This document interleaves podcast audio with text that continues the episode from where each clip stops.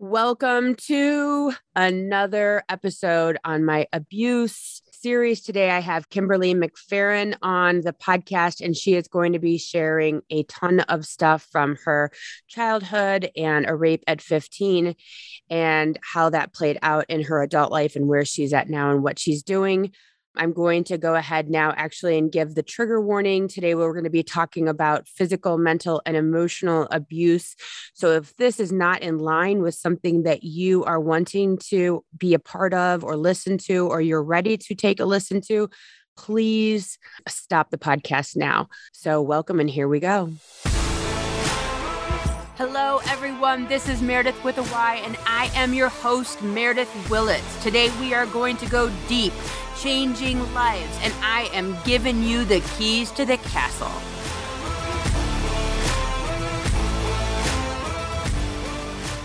So, Kimberly, thank you so much for being here today and being your vulnerable self and sharing your experience with my listeners today. Thanks so much for being here. Thank you so much for having me. I appreciate having the opportunity to share and having a safe space to be able to share my story and hopefully allow other people to hear it and maybe make positive change in someone else's life. Absolutely. And I was actually just recorded on your podcast, The Limitless Pregnancy, which you put out every single week. So my episode with you will be coming out, and we actually talked mostly about parenting but you talk about all different things on your amazing podcast. So it's it's everything from pregnancy to postpartum to doula to pregnant. It's all of that. So if anyone's interested in you know connecting with you on the limitless pregnancy, that is also available to the listeners. But today we're going to dive into basically your life. I mean, we're going all the way back to your parents and your childhood so you you you you're a podcaster you you got this you go. Yeah. I mean i guess we will i guess we'll go all the way back to the very beginning which actually is before my existence right? My parents both came from different kinds of abusive environments but they both came from abusive environments and i do think that to their credit they did the best that they could when they decided to become parents and i i think that if we all have enough self-awareness we tend to do that right? We tend to attempt to make it better for the next generation than it was for us. So you know i think they i think they did the best they could i think they were missing some really important tools in in just environmental management. So they ended up getting divorced when i was 5 years old and your parents. Your parents my got parents divorced. yep. Mm-hmm. yeah. So my parents got divorced when i was 5 and all of my memories from five and younger are all of them fighting, mm. with the exception of one. There was one Christmas morning where I had the flu, and I have a very vivid memory of having the flu and like being sick on the couch and not opening gifts. But aside from that, all of my memories of five and younger are of screaming matches between my parents, dishes being thrown, shit breaking, you know, just like absolute chaos. And that was my experience.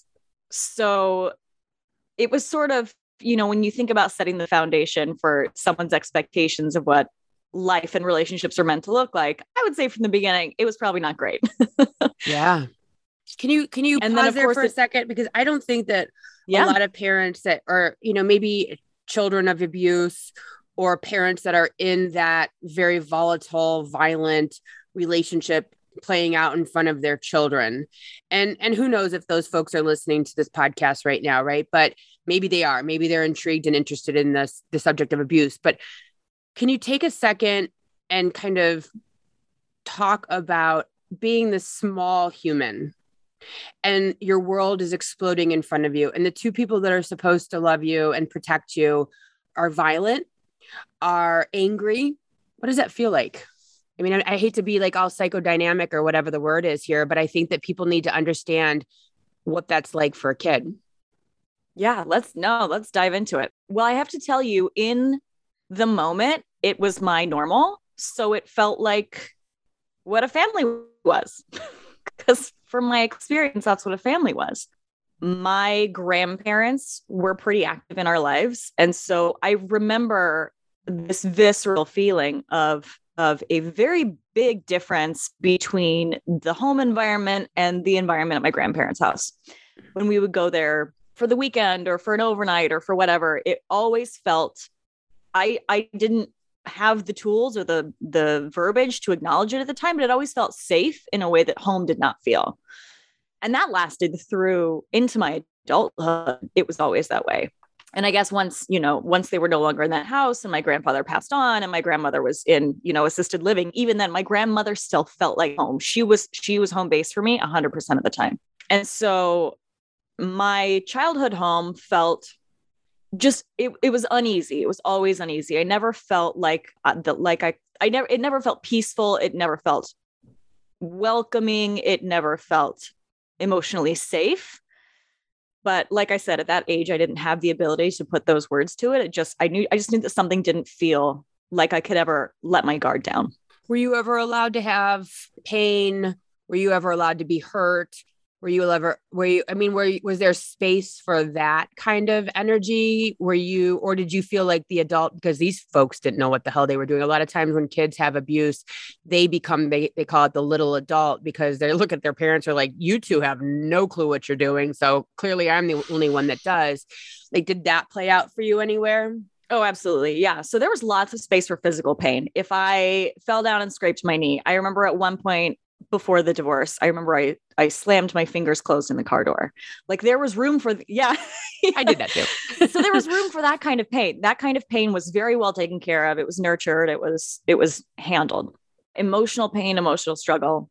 There was not room for it. There were not tools for it. There was not nurturing around it. It was just kind of non-existent. We also didn't talk about feelings in my family. We didn't talk about, you know, during the divorce, after the divorce, watching my parents at each other's throats constantly processing the divorce as a five year old and having to deal with separate households and the animosity and the angst and the tension and the words, you know, underneath someone's breath as we're going from one household to the other. Like all of that was just, it was like it happened, but we didn't talk about it.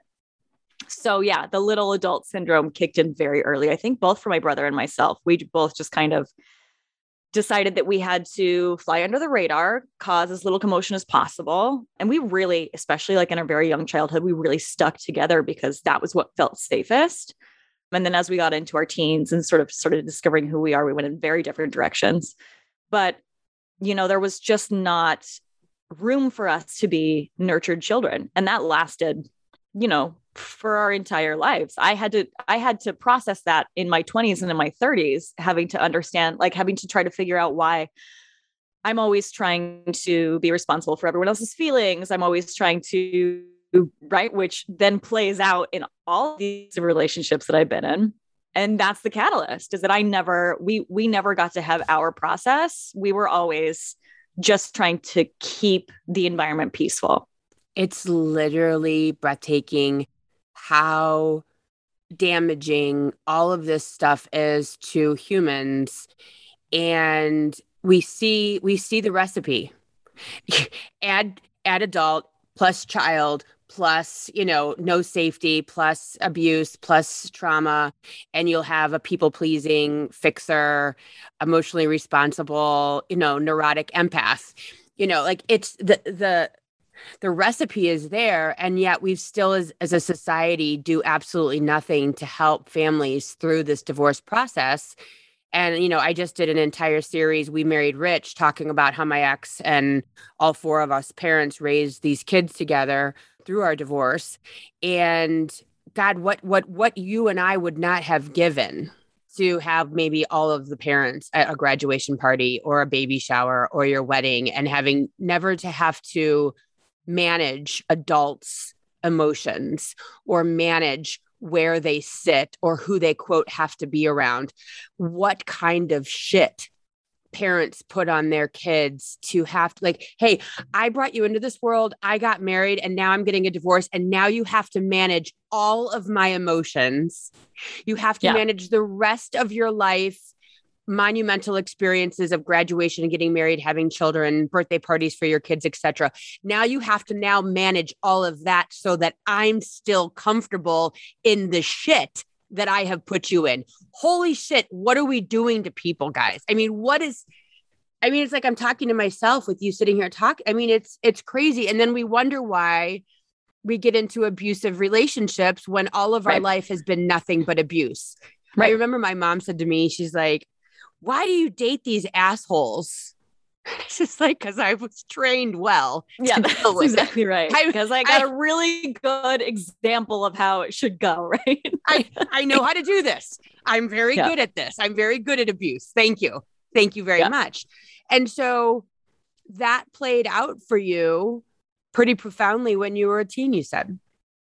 Yeah, yeah. So so I was you know what's so interesting? For the longest time I had a very hard time using the word rape. I would say sexual assault, and that was kind of where I would leave it. It's ambiguous, right? It doesn't have to indicate any one specific thing. It just tells you that someone did something inappropriate. Yeah.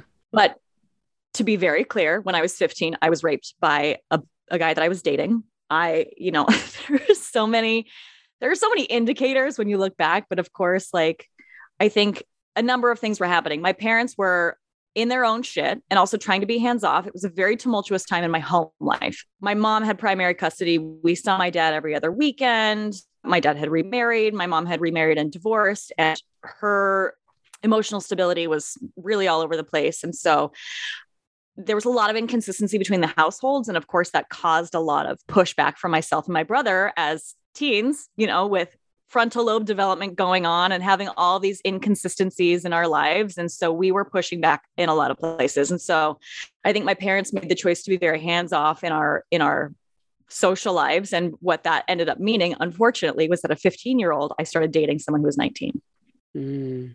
and Which you know basically illegal right now that's exactly right it's illegal that's exactly right and i was like just the most naive the most rose colored glasses kind of 15 year old. Like, hadn't had a thought about having sex, hadn't had a thought about even like significant foreplay. It was like just not on my radar. And, you know, one night we're in my bedroom, the door's closed, my mom's gone, and he's, you know, it's, he starts taking my clothes off. I make it a point to vocalize that I'm uncomfortable. He says, Do you want to do this? I say no. He disregards it. That's that. And then he calls to apologize and just wants to just meet with me. He we don't have to like go anywhere. He'll just come to my house and just talk to me on my porch. And unfortunately, because I felt responsible for his feelings in that situation, I said, "Okay, you can come over and talk to me on my porch." And that's what happened. He came over, he sat down, he said he said, "I'm really sorry. I shouldn't have done that." And so that sort of perpetuated the cycle that I already existed in, which was that my feelings didn't matter because other people were dealing with hard stuff. Or, you know, in his situation, I don't think it was that difficult of a situation for him, but he felt the need to apologize to absolve himself. And and I said, okay, yeah, I forgive you. Because that's just so, so much of what I was accustomed to was everyone else is experiencing their experience and it doesn't matter how it affects me. I'm just going to be quiet and be small and say, don't worry about it and just try to be invisible. And I feel like that really catapulted me into it, just further solidified the dynamic where I was meant to worry about other people's feelings, not worry about myself, do as much as I could to keep the peace which of course meant not having any peace for myself because then I became attracted to this dynamic, this relationship dynamic, this emotional dynamic where a person who wanted someone who was willing to be small and silent was attractive to me. And yeah. there was one there was one extenuating circumstance. My high school sweetheart was the was the not that pattern. Uh, and because it felt so foreign to me, I massively mishandled that relationship. And there were other things. You know, we were in high school. I wanted to go off and do things in my life. I moved to New York. He never wanted to leave. He wanted to live on a farm and that's like what he wanted. You know, like we had very different views of the world and and goals in life. So it was not meant to be regardless, but you know, I look back at the pattern of all the abusive relationships that I've been in. And aside from my husband, he was the one that was not abusive. And it's funny because those two relationships are the two relationships that in the moment, I was always like, oh, this feels weird. Like, I don't know if I should be in this relationship because it was calm, because it was peaceful, because I was taken care of, because they kept their side of the street clean, you know, but it was so foreign to me that I I didn't repeat that pattern again until I met my husband. And even then, when I first met my husband, I was like, I don't think I can date him. This feels wrong. you know? and, and we hear that with women all the time. I like the bad boy. This guy's too nice. He, you know, whatever. You hear that. And what you're actually saying is, is I'm really broken still from being abused, and anything but abuse feels wrong. Yeah. Holy shit. Yeah, it feels foreign. It feels it feel, foreign. It's not what you're used to. And it's not it's not what I've been mentally groomed to handle, right? So like mentally, emotionally. I'm not stimulated. I'm not yeah. stimulated by you in any way, shape, or form. Right. You are not challenging all of my inner spidey senses. Uh, I'm not using all of my faculties. I'm not reading the room. I don't have to be hyper vigilant. So all of this feels very anticlimactic. Holy shit. Right, right. I don't have to sleep with one eye open. I'm not constantly on my toes wondering what's going to happen next. Is the other shoe going to drop? You know, and that and and when you're used to living in that heightened of an experience all day every day for years and years and years, when you interact with someone who's not like that, it's like, "Oh, what's wrong with them?" they don't have just, passion. Like right. this, they're they're they're not passionate. They're just very complacent. I actually just heard this gal. I wish I would have written it down. I need to write it down and talk about it. But I guess there was a guy who wrote a book 20, 30 years ago about the, the alpha male. And he had done this study about the alpha male. I don't know if you've heard about this recently. And then 20, 30 years later, recently, he said he wanted that book completely taken off the shelf because he had redone the the science behind it and studied it.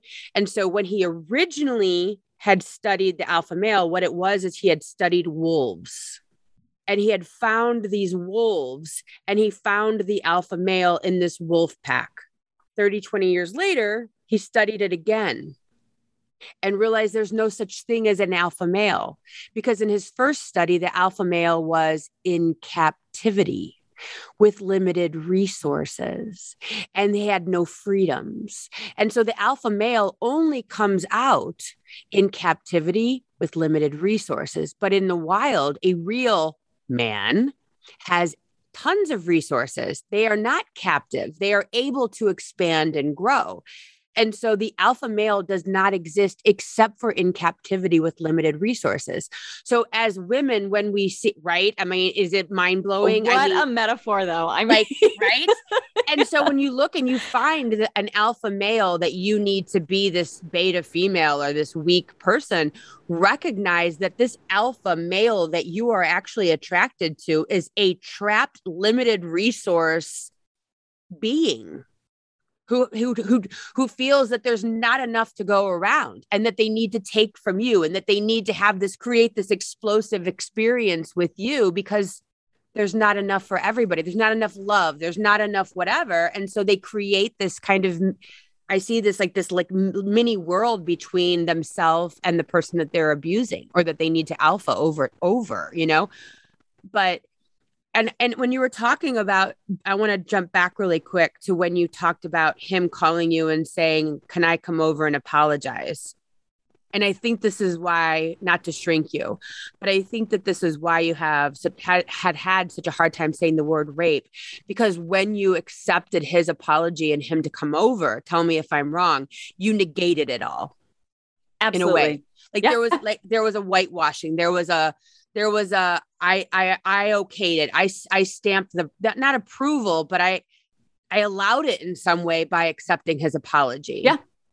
Yeah, absolutely. 100%. Yeah. And, and so it's easier to say, you know, I was assaulted because if you say I was raped and then holy shit, I forgave them and holy shit, I was a part of it and holy shit, I was a part of negating it, then it starts to get weird. But I think that as when we when we go through any of this and all of this, we need to give ourselves so much grace and so much pass and so yeah. much forgiveness and so much kindness and softness because I mean, I was date raped and went to breakfast in a huge group with, and he was there the next morning. I mean, I said to one one of the gals that was at the breakfast table with me, he was at another table. I'm like, yeah, that went south. And she's like, What happened? I was like, I said no. And he's literally sitting six feet from me. There's a part of us as women that look at that situation and go, I fucking allowed that. Mm-hmm. Well, and especially now, you know, I don't I I had to get over the the victim blaming mentality because I 100% lived in it. I 100% lived in it for years. You know, I didn't even tell my parents until I was tw- I was in my 20s and I was home. My nephew had just been born and I was home with my my boyfriend at the time who was a different kind of abuser. He was very much a psychological abuser, but he you know, one of the best things that he ever did for me was on the trip home, he was like, You need to tell your parents. Your parents deserve to know what happened. And he wasn't wrong. He was pushy about it, which was not the right approach, but he was not wrong because a lot of things happened. There was a lot of fallout that came after after being a rape victim that that I was never able to share, which means I was never never able to get it off my chest. But that also meant that there was this huge divide between myself and my parents because mm. something happened, something significant happened that I didn't give them the opportunity to help with. I didn't give them the opportunity to support me. I didn't give them the opportunity to anything, right? And as my parents you, who are to meant to you. provide, right? I mean, to I know think, me so that they yeah. can support me, so that yeah. they can parent me. Yeah. It's, I mean, it's yeah. huge when so, we take when we take part of our story away and I mean, I'm, I don't really feel, I still don't feel that safe to share too, too much with a lot of people because you're giving them access to use that information against you. you know, so you have to be very mindful. Yeah. But at the same time, you know, a, a huge portion of your story, if it's not given, then they don't know. I mean, it's it's so true. Well, and what's so interesting about that too is the people that I chose to tell versus not tell. Like some of my closest friends still have no idea like any piece of that story. But every single person that I've dated, I have told because to me, it was like this shameful thing that I had to disclose, right? Like it's like telling someone you have an STI, right? It's like, okay, well, just you know there's this thing that, that happens to me so like i hope that that's okay i hope we can still date i hope that by divulging that information, you don't decide that you don't want to date me, you know, which is like so fucked up, even that that was the mentality that I lived in, but it was for years. It was like I, so many of my friends had no idea, but I told every single person that I was in a committed relationship with. Do you think that was a preemptive strike? You know how like you go like, well, I'm I know I'm fat. So you can't tell me I'm fat because I'm already I already know I'm fat. So you can't own me. So is there like some sort of preemptive strike, do you think, in in telling that information to the guys because they were guys you were dating? Like, just so you know, I know that I'm gonna put this out there so you can never own me. You can never have the upper hand. I, I already have the upper hand. I already know Yeah, maybe. Yeah, right? yeah, maybe, maybe for sure. Yeah. So interesting. Yeah. So. Well, and it was so interesting that there was so much shame that I felt around it that I had to that I had to present it to someone to give them an out, right? Like now that things mm. are getting serious or now that we're becoming exclusive, there's this thing about me that you should probably know so that like that that may or may not influence your decision to date me exclusively, right? Which is it was it's you know it's interesting to look back because like was it me looking for someone else to take the out was it me was it me actually in that moment saying i'm not interested in going further with this relationship but i can't just say that so i want you to be the impetus i don't know. I don't know. It's interesting to think about. Yeah. Or there's so many different pieces parts to all of this. Yeah i mean the dynamics behind kind of owning it kind of pushing it out there kind of saying just so you know this is here but not with the girls because then maybe they would blame. I mean, there's just, you know, you don't tell your friends, but then you tell them. Is it a bonding experience? Is it I trust you? And so I'm going to tell you, or I want to bond with you over this? Like there's so many different dynamics. But, you know, that's the thing is as we move forward and don't heal, then we get to get in more and more bad relationships. that's right. That's right. And that's exactly what I did. That's exactly right. what I did. I went on to, I moved to New York. I went to college. I met a guy after college. We dated for a year and a half, two years maybe. Mm-hmm. And he he in a lot of ways was very supportive and and helped me with healing in a in a number of ways. But then at the same time, in other ways, he was incredibly emotionally manipulative, dishonest, deceitful. And what's so funny is I the pattern that I recognize in the way that I pick people, right? Nearly every abusive relationship that I've been in, with the exception of the most recent one, they've all come back to apologize. Mm. Even even like some random guy that I dated in high school, like my sophomore year in high school, reached out to me on Facebook, I don't know, five years ago and was like, I just want you to know that I'm so sorry. I was such a shitty person. And I'm like, okay. Thank hey, you. At least he owns it. I mean, hey, I'll give you credit. I've never no one's ever called me to apologize. well, but and what I but what I think is so interesting, Meredith, is that at least the one that I dated after college, the guy that that you know came home with me and said you have to tell your parents you were raped. His motivation for apologizing was absolvement. He wanted me to say, it's okay, you're not a terrible person. And it's not my place to determine whether any human is a terrible person, right? It's I'm not I'm not the judger of all humans. But he did enough really awful things that I now that I have done the work, now that I am emotionally grounded and you know have sort of peeled away all of those layers of self-defense and deflection and all of the bullshit that I wore for years and years and years he wanted I can recognize now that what he wanted was for me to just tell him that he it was it was all ego. It was purely ego. He wanted me to go, "Don't worry about it. You're a great guy. It's fine. You're a great guy." And ironically, with that boyfriend, he reemerged a couple different times in my life. And even as recently as, oh, I'm going to be terrible with the math, but as recently as like a few years before I met my husband, I was like, sure, I'll entertain giving you another shot. Wow. Because that cycle just repeated for me. An yeah. apology to me, um, an apology meant everything was okay. An yep. apology erased what happened because Literally. it goes all the way back to the rape when I was 15. And even beyond that, it goes all the way back to some really shitty things that happened in my childhood to where my parents would apologize. And then I was just meant to, an apology meant we had to forget about it. We weren't, we weren't going to talk about it. We weren't going to talk about the emotional experience anyone was having. Something happened, an apology was given. So you take that apology, you move on, and you don't don't sit on it you know don't let it fester don't don't be emotionally and that was the thing is the gaslighting right? That goes all the way back to my childhood the gaslighting of like if i'm having an emotional experience and i want to talk about it then i'm being emotionally manipulative. Yeah. And you're fine. And that it's carried okay. all the way through. It's okay. You're okay. Yeah. everything's okay. Yeah. Yeah.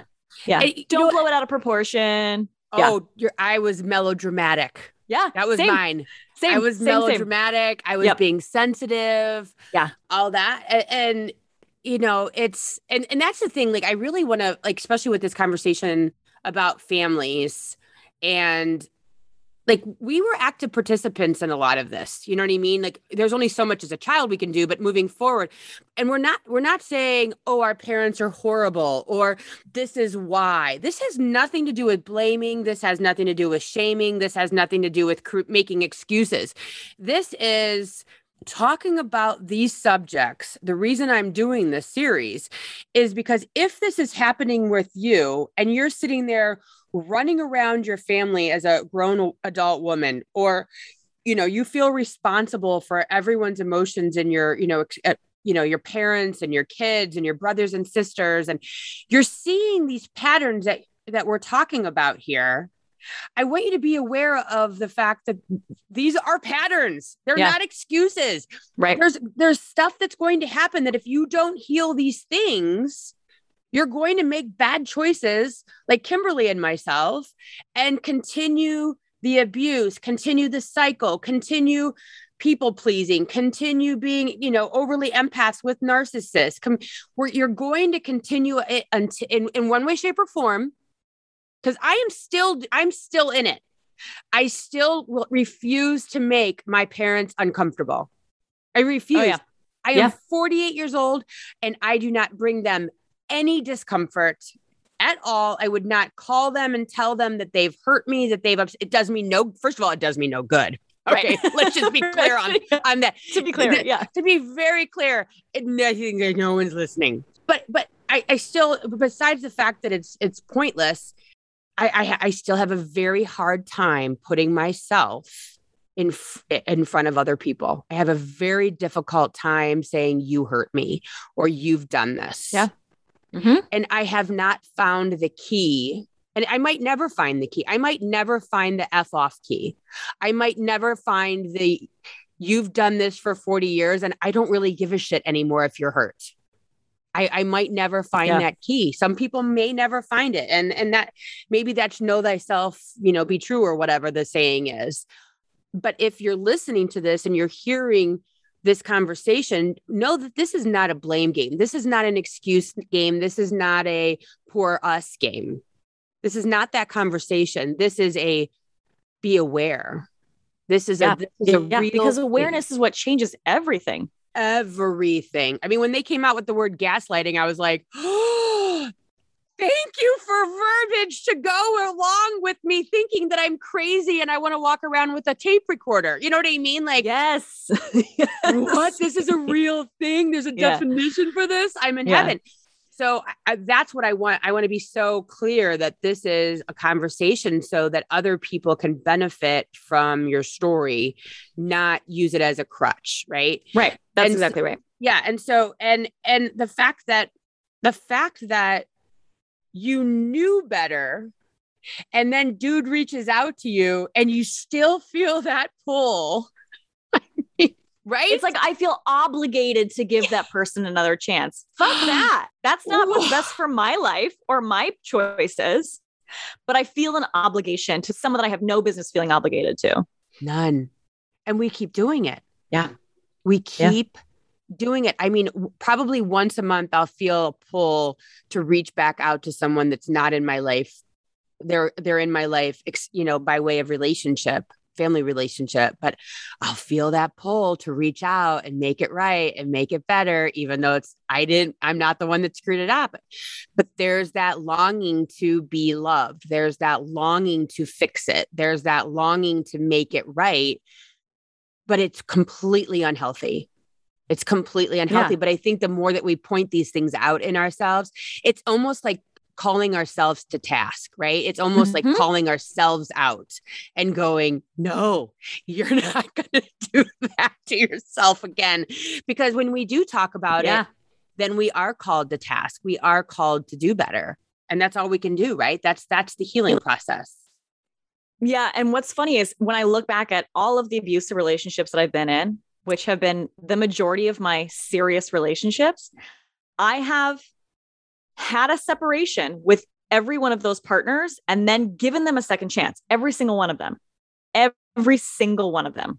How wild is that?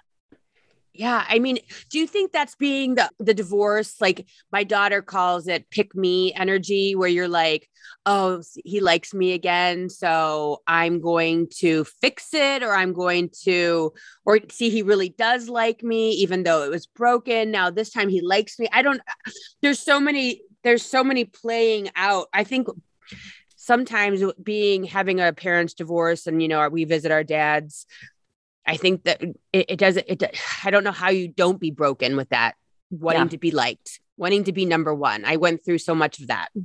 Well and i think that you know unfortunately not that i can place it all on one experience but you know when my parents divorced neither of them had the tools. And un- unfortunately that manifested very differently in each of them. It made my dad very quiet and very non-responsive slash non-reactive to most things. And it made my mom sort of claw at the walls. And so what that looked like for her was wanting to because she was so hurt by the divorce and she was so hurt by my dad she wanted to feel connected to someone. And so for her, that meant she wanted to feel connected to her kids. And what that meant for each of us, unfortunately, is that she wanted to manipulate information to make us feel close to her and not close to our dad. Mm-hmm. And so, you know, she took advantage of opportunities to i mean i remember her saying to me when i was a kid that my dad never wanted a daughter and that my dad will never love me the way that my dad loves my brother it took me years and i confronted my dad about it. As an adult when i was going through therapy my my therapist was like well have you ever asked your dad if that's true? And i was like no. And so i, I sat down with my dad and my stepmom and i was like can you tell me more about this? My stepmom started crying and she was like if anything you're the favorite you know like it was just very overcompensate right, right? but my right exactly right. But my entire childhood experience was seen through that lens. Yep. that my dad didn't love me as much as my brother and so nothing I was going to do was ever going to be good enough. And so that was my perception. That was my experience. That was my reality as a child growing up in the world, even though that was not the reality. That was my reality.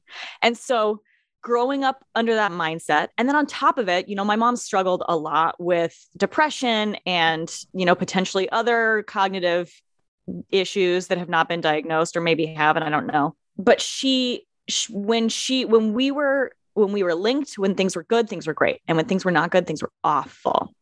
And if if if I vocalize that, if I chose to vocalize any kind of discomfort, any kind of anything, call attention to the fact that, you know, every dish in the in the sink is dirty and how am I supposed to make dinner? That was met with such extreme response all of the time but then it the whiplash the emotional whiplash would be the next day it would be like hi honey how are you? I'm going to make you breakfast. Let me do x y and z. But we never acknowledged the conversations right? We never acknowledged the disagreements. We never acknowledged the turmoil. It was just covered up. It was swept under the rug and then covered up with overcompensation in the next interaction.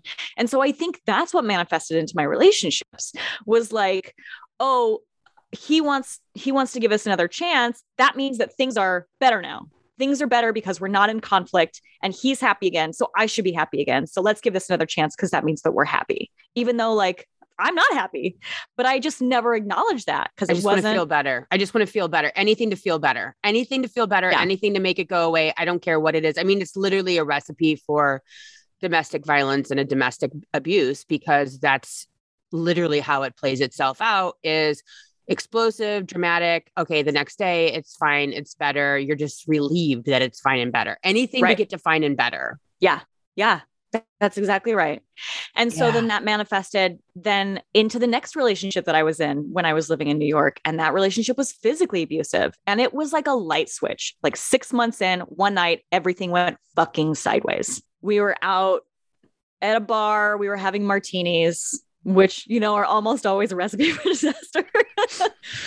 but the underlying issue too was that he was an alcoholic, which I didn't mm. know at mm. the time. And that was the first night where I was like, something's wrong. Like this dude is having, I don't remember, but it was an insane amount of martinis. He might have had like seven martinis. Oh my, that's like a half a bottle of vodka.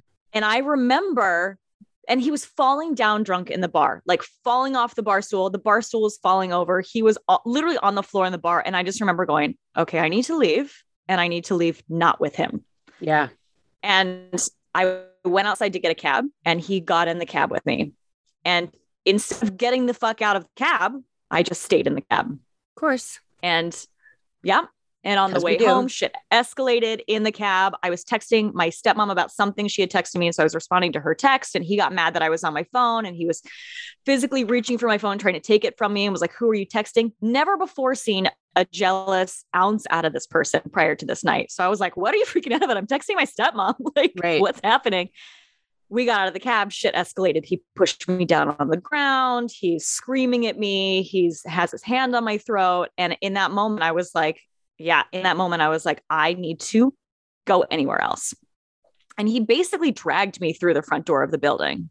Uh-huh. And in New York, a lot of the buildings are like front door, lobby, and then another door into the main area, right? Yeah. So we're between the the front door and the second door. And he's, you know, he's keeps putting his hand on my throat. He's throwing me to the ground. He picks me by my hair and pushes me through the second door, the second set of doors and then pushes me onto the ground and is screaming at me. He's like, get the fuck upstairs, get inside. And I remember having this moment of like, if I get, if I manage to end up in that apartment, he's going to kill me. Yeah. And at that point, from where he had used my head to open the the door, I had a gash in my head blood running down my face and blood pouring down like all of my clothes were stained in blood. I he stumbled because he was drunk. He stumbled. I took the opportunity. I ran out. I got out of the building as fast as i fucking could. People were driving by. It was his husband and wife. I wish i knew their names so that i could reach out to them and say thank you for saving my life. Literally. Literally just driving by, they see me run into the street covered in blood, screaming, crying, freaking the fuck out. She gets out of the passenger side. She grabs me, pulls me in the car, closes the door, locks the door. They're like, What happened? I'm like crying and, you know, hyperventilating and convulsing. And he runs out and runs down the street. And the, they call the cops. The cops come, the ambulance comes. I'm getting stitched up in the back of the ambulance. The cops come to me with a driver's license and they say, Is this the guy? And I say, Yes, it is. They take him in. They take him, he's in jail overnight and then gets released in the morning. I go to stay at a friend's house because I just am like, don't, I don't want to be anywhere where he knows where I am. I don't want to be right. Like, I don't want to be. I have stitches in my head. They like the the paramedics like send me with an ice pack and some gauze. and just like riding the subway in the middle of the night, half of me covered in blood with an ice pack and gauze in my hands, just like in complete shock. Like I can't imagine what anyone who came across me on the street or in the subway or in the station, I can't imagine what they thought. Right. I go to stay at a friend's house. Two days later, I take a pregnancy test and I'm pregnant, which the the amount of other shit that goes into this too. Like I have endometriosis. I was told I would never be able to have kids. I at the time had a gynecologist that was pushing me to have a hysterectomy. So it was just like all of this, everything came to a head. And that morning I had had a meeting with someone at the DA's office about pressing charges and I got that positive pregnancy test and I was like mother fuck, what do I do now? And because we know the kind of cycle that Kimberly lives in at this point right? Kimberly feels it's her responsibility to make things right. So I tell the DA I need to hold off on pressing charges for now. I'll reach back out to you. She didn't even respond to me. I'm sure she was like, I, I've seen this a million times. I don't, right? Like, I can't be responsible for you. Right. Here we go again. Here right. we go again. Yeah. Another woman. Yep. Yep. And so I reached out to him. Then I'm the one reaching out. I reached out to him. I was like, we need to talk about something. I said, I'm ask, pregnant. Wait, wait, one second. Yeah, when you're yeah, yeah. reaching out to say I'm pregnant, I just want you to step there for a second. Yeah. How much energy in you in that moment was fix it. It can be fixed. This is going to fix it. This is going to make it better. This is, you know what the energy I'm talking about. Was there any of that? Yeah, were you yeah, trying yeah. to drop a bomb? Were you trying to make it get back together? Did you think what what was the energy inside of that phone call? The energy so so even better than that i had already the restraining order was already in place. There was no contact order. He could not be within 300 feet of me etc so i actually had to reach out to his best friend and tell her that i needed to talk to him and have her arrange us meeting. So i had to tell her first. But in that moment there was no fix it. There was not a part of me that wanted to get back together with him. I didn't want to be anywhere near him. I didn't want to be involved in him the problem was was that I felt like I was responsible to let him know that there was a child in existence that he had created, which like if you think about the psychology behind it, right? Like if this is the kind of person he is, he has no business being involved in that child's life, right? Like he's not safe to be a parent. But I felt responsible for his experience. I felt like he deserved to know. I felt like it's that it's that thing that we're always told as women, right? Like men deserve to have the right to X, Y, and Z. And that's I I truly think that was the extent of it. Was like yeah. because he was the man, he deserved the right to whatever. And I I knew I didn't want to have an abortion and I also knew I did not want to keep the baby. So I basically said, here's what's going to happen. I am pregnant. I'm going to give the baby up for adoption. I feel like you have the right to know. And I'm sure you can imagine how that went. That went really well, I'm sure. Yeah. yeah. Yeah. It was great. great. Fun conversation. it's really great. Yeah. And it was a lot of groveling and crying and begging, literally on his knees on the floor with his hands clasped in front of his face, begging me, begging for forgiveness. And I was like, I don't care what you have to say. I just feel like it's your right to know that this child exists and it's going to be put up for adoption. And then it was months, months of back and forth, months of let me do it, let me, let me, let me, let me, I'll do whatever, I'll prove to you, you know, I'll X, Y, and Z. And I, I think we got to about month seven of the pregnancy. And I was like, I'm not, I am not having a child with you. I am not, I am not, I am not. And at one point, when he, I guess, realized that I was serious, he said, okay, sign over 100% of the parental rights to me and I'll raise the baby by myself. And suddenly I went, oh shit. I cannot, in good conscience, as a person who cares about other people, allow this child to grow up in that environment. Yeah. Cannot. So then I'm put back in the position of making life decisions, accommodating someone else's emotional experience. Right. Because he was steadfast. He was not going to walk away from this baby. Now, mind you, Meredith, we were living paycheck to paycheck, mm-hmm. living in one of the most expensive cities in the world. We had no financial plan. We had no emotional plan. We had not no structure in place to be responsible parents, which I knew, which I recognized, which is why I said I have no business bringing this baby into the world and, and taking responsibility for it. I also don't feel I do not feel like I'm in a place where I can have an abortion. So my solution is be responsible to this life and be responsible to this life by letting someone else raise it responsibly. But that that all changed when he is going to take it when he's going to take it and assume full responsibility for it. And I yeah. was like, I just, there's no way I can do this. And so what resulted is us having a child together and co-parenting, living under the same roof for a number of years. Wow. More abuse happened. There was one night we were driving. It was late. We went to a poker night. He drank too much. The baby was asleep in the back seat. He got mad at me for who fucking knows what. I don't know. I sneezed the wrong way. You never right. know, right? And we were I'm driving down the freeway and he's yelling at me and literally reaches for the steering wheel to try to like veer the car off of the road with the baby in the back seat. And yeah. I was like, okay, shortly after that, I basically was like, we can't live under the same roof anymore. And then it was the same cycle, literally on his knees, like melodramatic, like shit you see in a movie, on his knees, begging, pleading, crying, please don't do this to me. I love you so much. Please don't do this to me. I love you so much, blah, blah, blah. And me being like, I don't. At that point, I, she was spent. I was like, I do not care. I don't care how you feel. I don't care that this hurts you. This is not my problem. And then we still lived under the same roof for almost another full year. Wow. And the the straw that broke the camel's back was Christmas morning. Christmas morning, our daughter was now three years old, four years old. Christmas morning, for whatever reason, he wants to get into it. He's looking for a fight. He wants to get into a fight. He starts screaming. He starts, you know, elevating the situation. And he just kind of like steps to me, you know, like mm-hmm. does the mm-hmm. physical intimidation. But mm. you can see like he had the shit eating grin on his face where he was like, Look, I'm not putting my hands on you. I was like, wow. We're done. You're done. Christmas yeah. morning, completely ruined for our daughter, by the way. Completely ruined for her. Of course. Like, awful. And then that was it. I moved out. We separated households. I found out later that he had been telling all of his family, his friends, his everyone that we had still been together that entire time and that I just walked out on him one day.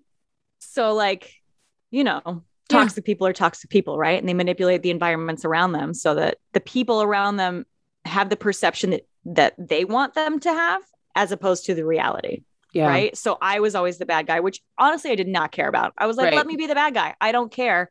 I'm not going to remain in an abusive environment with you. So yeah. if I have to be the bad guy and you have to be the innocent victim, that's sooner or later the truth's going to come out sooner because he went he was strategic he went to my friend oh, and yes. did the sob story and did the can you believe you did X, Y, and Z, trying to turn all my friends against me, trying to oh, make yeah. it so that I was isolated and alone so that I had nowhere to turn. Yep. And, and so from that, I went into my next abusive relationship, which was emotionally abusive. and that was that was it. That's i was seeing a therapist. I was actually seeing two different therapists. I was seeing a, wow. ma- a man and a woman. I was seeing each of them once a week. And i was just hashing through all of the shit from decades right? Decades and decades of shit that i was hashing through. And i was going why am i doing this? Why am i allowing this? What is this pattern? Why am i not being responsible in these situations? Why do i feel too responsible for others in these situations? Like what am i doing? And now and now i'm a parent and now I have all of these cycles that I don't want to continue. And I have all of these behaviors that I have allowed for myself that I do not want her to perpetuate. I need help. Yeah. Meanwhile, I'm getting into my next relationship that is emotionally, I mean, the most gaslighting I've ever experienced in all of my abusive relationships. Just severe. Luckily, through therapy, I finally was able to be like, I'm making so much progress, but something still doesn't feel right. What doesn't feel right? And then, you know, it was just like this light bulb moment one day where I was like, oh, it's this relationship. like I'm still just perpetuating. Right. In different forms, I'm allowing the same cycle to manifest. Yeah. And it's wild how long it took me. And thank God for therapy. I've got to tell you, I, you know, like I had so much awareness and I feel like I'm a fairly emotional, intelligent person when it comes to things happening outside of me. Right but having to flip all of the focus inward, which is horribly uncomfortable. Yeah.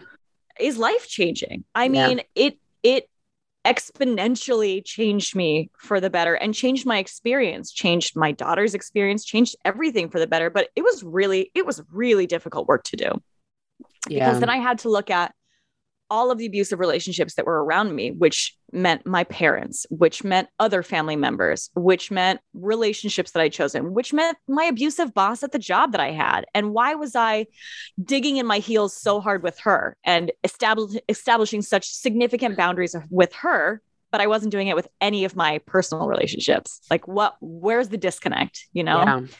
And that was really hard to sort through. And that took, I mean, a lot of emotional labor, to say the least. Yeah. And I feel like I'm still sorting through it. I feel like there are still moments where I look back in the past and I go, oh shit, that's also connected to this. Like it's all connected. It's all connected. There's not one experience that didn't come from another bad experience. It's like because um, I, I allowed it.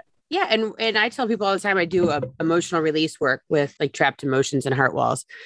And the the idea behind it is that once you have a trapped emotion, once you have like an energetic living experience inside of you, that it acts like a magnet and keeps bringing more abandonment, more victimization, more low self esteem, like more whatever the negative trapped emotion to you by way of experiences or persons or whatever it is. And so we just keep until we heal. We just keep building up the crap and building up the crap and building up the crap. And you know, I think that we're at a point, I mean, with social media and podcasts and you know uh, the internet we're finding information and healing and ways out and groups and so on and so forth so much faster. It's yeah. like it's it's available to us. Like i just did a, pot, a recording before you and it was talking about how like gaslighting is like a term we've only been hearing for the last few years. Like like right? When what what would you have given to understand oh gaslighting oh in God. real time and go oh wait you just made me doubt doubt my inner knowing. That's gaslighting. Okay so that something's happening negative here. Right. I would have given my life's blood to be able to understand that that was a thing that was happening to me that could be pinpointed that then i could recognize was abuse and run. Yeah. But because yeah. it didn't exist, oh my god yes. right because it didn't exist because there weren't words for it I just thought I was crazy. I yeah. just thought, I don't even know what I thought. I just thought that I was whatever. And so as we're moving, it's like this, this, it's just energy that's going down the hill so fast and so furious. And there's so much more available to us for healing I do feel that the more we talk about it, there's light at the end of the tunnel. And the more that, like, you're like, I'm watching you talk about your own life and you're like, hey, wait a minute. Wow, that was just, I just heard that come out of my own mouth. Like, literally, as we do talk about it, even amongst friends, even amongst groups or therapists or hearing it or listening to, we get a little bit here and there. That's healing in that. And I think that that we're we're coming to a, a precipice of healing if yeah. we're open to it you know we can't keep doing this this cycle where we do this to our kids we can't we can't keep creating broken humans with right. bad divorces and i mean it, when you were talking about your divorce uh, with your parent your parents divorce i'm like how do they not have parenting classes yeah. how is it not like you're going to be fined if you you know manipulate your children how or if you send your ex an, a horrible text or email how is this still acceptable right. in modern society that we put these children through these horrific divorces and it's just like oh well it is what it is Right. I mean, how are we not intervening in the schools and, and getting kids help? Because all we're doing is prepackaging broken adults and broken uh-huh. parents and broken grandparents and broken wives and husbands and all these broken humans and then we wonder why we're you know fighting with each other at school board meetings and losing our minds at victoria's secrets because someone looked at us wrong you know like we yeah. have so many broken buttons but at the same time if i were to meet you in the midst of that second relationship where was, the gaslighting was as high as it was, right? So you've been through your parents, you've been through a rape, you've been through an, a physical abuse relationship, you've escaped basically with your life and your daughter. Now you're in this gaslighting. If I see you and look at you wrong and you cold clock me, you know, in the middle of the target, and I know your story. And, you know, I'm like going, I get it. I'd punch me too if I cut in front of you. Like the fact that we're not all killing each other is kind of a miracle when you think about it. You know what I mean? Like it's, it's kind of breathtaking that we are all surviving. You know what I mean? It, and then now let's add COVID on top of it amongst everything else and abuse and addiction. And we wonder why everybody's addicted to Oxy. It's like Jesus, because we're trying to check out. Like this, right not easy, you know, because we can't handle it anymore. Yeah. You literally can't handle it anymore. And then thank God guys like my husband and your husband come along And I mean, I don't think that I was even remotely healed when I met my current husband. For myself, thank God, God just probably sent him and knew I was never going to be okay. Like it just, I was never going to fix yeah. it. It was just a disaster waiting to happen. So I've, I've been, thank God, healing with him by way of him, by way of his grace and his space that he gives me. But were you in a space of healing prior to meeting your current? I mean, husband? yes and no you know, I, I was, I had made so much progress. But it's funny because, like I said earlier, I met my, I, I actually met my husband two years before we started dating. And we went on our first date and I, I made plans after with my best friend. I had to have an out. Our, fr- I think we were having dinner at seven, and I made I made arrangements for drinks with my best friend at nine. I was like, I am not staying. I am not. Because, you know, I had gotten to know him enough over the two years that I knew that he was just really nice and he was just like really genuine and really kind. And I was like, ooh, I don't trust that. Like, he's got to be a serial killer, right? like, I just decided that there was something so wrong with him because he was just an authentic and genuine and kind person. So we went out to dinner. It was lovely. It was amazing. The time flew. We had great conversation. We enjoyed each other's company. Our chemistry was off the charts. It was just like all of the boxes were checked. And I left. I was like, sorry, I gotta go. I have drinks with my friend. I left. He walked me to the train. He kissed me on the forehead. He like didn't even go in for a kiss. He just like kissed me on the forehead and let me go. And I was like, what the fuck? I remember getting to drinks with my girlfriend and being like, I don't know what just happened. Like it was, I was so put off by it. I was so put off by it that I I literally was like, there is something so wrong with him. I can't possibly get to know him better to find out what it is. Right. Like I just was so on edge because of all of the other people that I had been with. And everything about him felt so foreign that I thought that that was the indicator that something was wrong. Right. Whereas actually, the fact that everything felt foreign meant that it was different than all the other choices that I had made before. But I just didn't have the awareness to recognize it. And I remember talking to my therapist about it a couple of weeks in because you know, we were still seeing each other a little bit, like once a week we were seeing each other and it was just like really nice and really fun. And, you know, she was asking me like how dating was going. Cause at that time I was, you know, Bumble was brand new. And so I was just like very active. I was very active in the dating life. It was like if I had a night to myself, if I didn't have my daughter, I was making plans with someone. Right. So she was like, How's dating going? How are you feeling about it? And I told her about him. And you know, I was just like talking through all the things. And she was like, I don't understand what's wrong with any of this. And I was like, it's something's gotta be wrong, Lori. Something's wrong. The and other shoe. Like, and that's another, that's another actual abuse thing is waiting for the other shoe to drop. Yeah. That's a that's an actual I don't even know the words tra- trauma response is always waiting if there's something good right something bad is definitely coming right yeah and not and it, we cannot accept good we right. cannot accept that things are just good. Yeah. And that's even what she said to me. She was like laughing, not laughing at me, laughing right. with me, right? I was laughing. She was laughing with me. And she was like, No, what if you, yeah, she was like, What if you just see what happens next week. And then right. next week, you see what happens the next week. And what if you just like allow yourself to get to know this person without having to decide it means anything? Yeah. Because I was very much like, I'm not committing to a relationship. I'm going to date everyone in New York. I'm going to just like live my single life and not and and like enjoy going out to dinner with people. Because that was the thing from the toxic relationship that I had come from the the relationship with the severe gaslighting it was so miserable day in and day out. All I wanted was to just go out to dinner with a stranger and enjoy their company. That's all I wanted was just mm-hmm. to have a nice meal yep. and a nice conversation with no strings attached and walk away not having to feel anything. Right. And and so that was my goal. Transaction no vulnerability. Yeah. You can't hurt me because I'm not even in it. I don't even, I don't even have a toe in. There's nothing right. in. right. And just enjoying, like genuinely enjoying someone else's presence, which is not a thing I did in that relationship. We did not enjoy one another's presence. It was miserable. Yeah. And so, you know, we, so I kept having all these very positive experiences with my husband that were just nice. They were just nice and they were positive and there was like nothing to them. And at one point, a couple months in, he called me sort of in passing. He called me his girlfriend, like very casually, nonchalantly. And I, I was like, it was like I couldn't breathe. It was like someone just like sucked all of the oxygen out of my body. And I froze. It was like, I didn't know how to respond. I didn't want the commitment. And I went to my therapist and I was like, I have to cut it off. Like, this is terrible. And she was like, Why do you have to cut it off?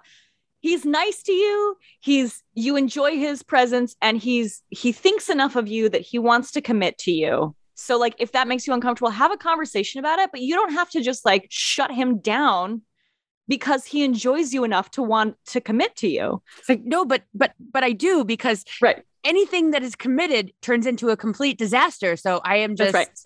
keeping it no disaster. That's right. And I literally would say to my friends, he's too nice. I would say I said it over and over again. He's too nice. Poor guy. He's too he's too young, he's too naive, he's too fresh, he's too this, he's too that, right? Like all of the things that we decide Need. are inherently bad, right? right? Because they're not toxic. Like, right. oh, his behaviors are non-toxic. I can't really be around that, you know, like it's just so crazy in hindsight. But thank right? God for my therapist and thank God for my friends that were like, who ca- what if he is just a booty call? Like, just let it be that. Who cares? Like, if that's what you want, that's okay too. Just, you know, if if you don't want to be his girlfriend, just say, I don't want to be your girlfriend, but I want to keep having fun. And that's probably also gonna be okay. And you know, it took weeks more before we had a conversation about it. But I think that was the, I mean, I remember the struggle that I lived in for years with all of the toxic relationships that I was in. Years of struggle, daily, daily struggle and horrible just like waking up and and knowing that it was going to be another day of fight, of confrontation, of heightened you know, just living on cortisol, like cortisol yep. just pumping through my body at all times. Yep. And here's this person that does not present any of that. And I could not, it took me so long to feel okay with only having positive experiences with a person. Yep. I mean, years, even into we we started dating, we were exclusive, we moved, we left the country together, we lived in Indonesia together. And even then, there were times where I was like, but why aren't we fighting? yeah. I mean, literally, and I tell women all the time, like on TikTok, and you know, they'll message me, and I'm like, there is a whole life waiting for you. Yeah. There's a whole good life waiting for you, but you can't get there from here. Yeah you have to end this, go through it, fix it all, and then experience. You can't get there. You can't have a happy ending to a shitty story.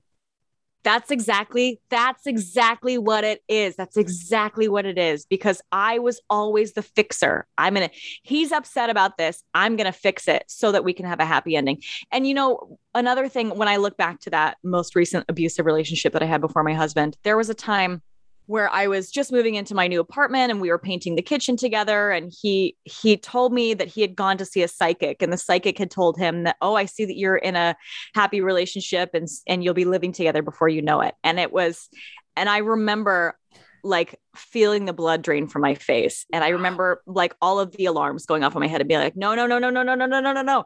And he recognized it and he was like and he and he got defensive and he took that as me not loving him. When in fact, like we were very early in our relationship, not very early, but we were early enough in our relationship and things were already, there were already indicators that things were not healthy in our relationship to mm-hmm. the point that like I was not there was no there was no way that I was going to live with this man but also it was not brought to me as a conversation right like I don't know if he was if he was using the story as bait to see what I would do I don't know right. if it was one of those situations where he was like well if he was just... manipulative then probably right, exactly right exactly right because everything was a manipulation for him to get the experience that he was looking for. Yep. And I just remember, I remember that oh shit moment versus the oh shit moment with my husband. And they are like not even remotely on the same planet. Mm-hmm. But I couldn't, it took me so long to recognize that because an oh shit moment just felt like an oh shit moment to me. Yeah. And, and it took so much work, so much therapy, so much self reflection to peel back the layers and go, oh, that felt terrible because I knew that this man was toxic and there's no way that I was ever going to have a future with him, which in reality, in that moment, that was a really strong indicator for me that I needed to no longer move forward with the relationship. Right. But then I still right. let it go on for like another year. And we broke up and he, you know, and we broke up and we got back together because that was the that was the cycle. That's the cycle. That was the cycle. But then that oh shit moment with my husband, now that I can reflect back on it and pick apart all the things that I was feeling in that moment, was just like I was so afraid to make any kind of progress with him, not even just to commit to him, but to have any kind of forward movement or any kind of upward trajectory because it felt so foreign to me that it was like I didn't even have an idea in my mind that relationships could be that way. Yeah. Probably in the same way that people who have never experienced abuse react to relationships that feel abusive, right? Where they're like, no, no, no, this can't be real. Yeah. That's how I felt about a healthy relationship. Yeah. And I was so put off by it for so long. And I finally came to him and I was like, this scares the shit out of me. Like, I don't know what to tell you other than like, I don't know what I'm doing. And this feels terrifying. And he was like, okay. You know, he's just like, of course, like, great. Yeah. He was like, well, then we'll roll with it. Do you feel comfortable? You know, he was just like, of so course. of course. Right. I love it though so much. But, but, and that's what I hope that listeners are getting out of this conversation with you and I right here is like, there is another side to it. These are red flags your gut is talking to you.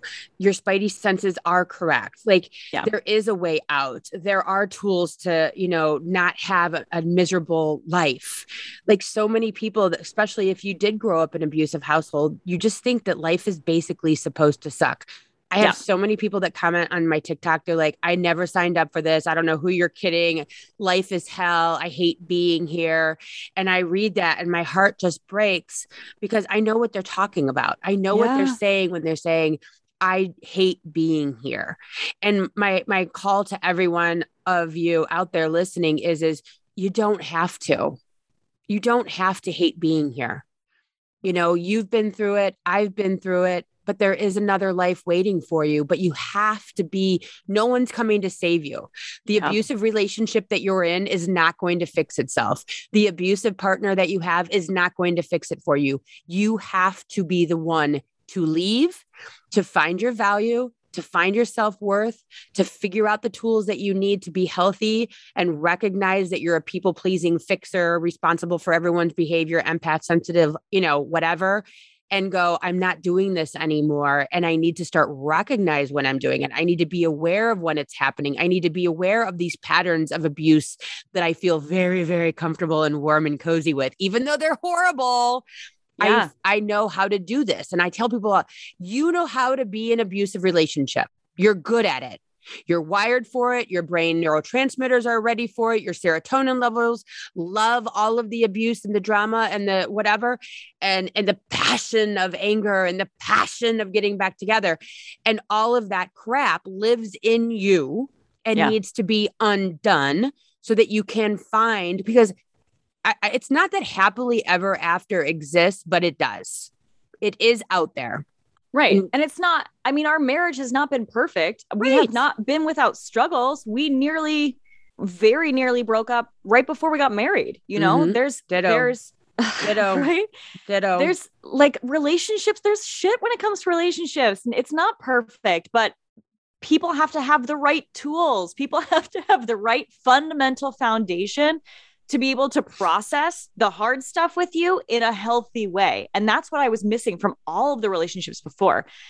There was not a healthy foundation to be able to process in a way that was not accusatory, in a way that was not deflective. You know, we have the saying that I think probably many therapists use this analogy, but like it's about keeping your side of the street clean, right? If mm-hmm. my side of the street is clean and his side of the street is clean, then we can share this beautiful street in the middle. And that street is where our marriage exists. That street yeah. is where our family life exists. That street is where our children get to grow up. That street is where our bills get paid, right? But if we don't keep our sides of the street clean, then shit's fucked up in the street. And then what do we do? We don't have a street. We don't have it. Yeah. I mean, 100%. Well, I so appreciate you being here. I mean, we could just like go on and on. Our stories are ridiculously in yeah. line with each other, and thank God we're at where we're at. But you know, and and, and to the people out there that are being abused or in abusive relationship on the receiver end, okay, so like what you and I are talking about, to the people that are on the other side of that, the abuser, you can also get out of this. You can also get the tools to have a healthy relationship you can also clear your pain and your trauma so that you can be a better partner. It's not only the abused that needs help, it's the abuser that yeah. can get help so that they can be. Because guess what? When you're an abuser, you're not happy. Right. You, you, that means you're not happy. That means that you need certain things that are broken to feel good as well.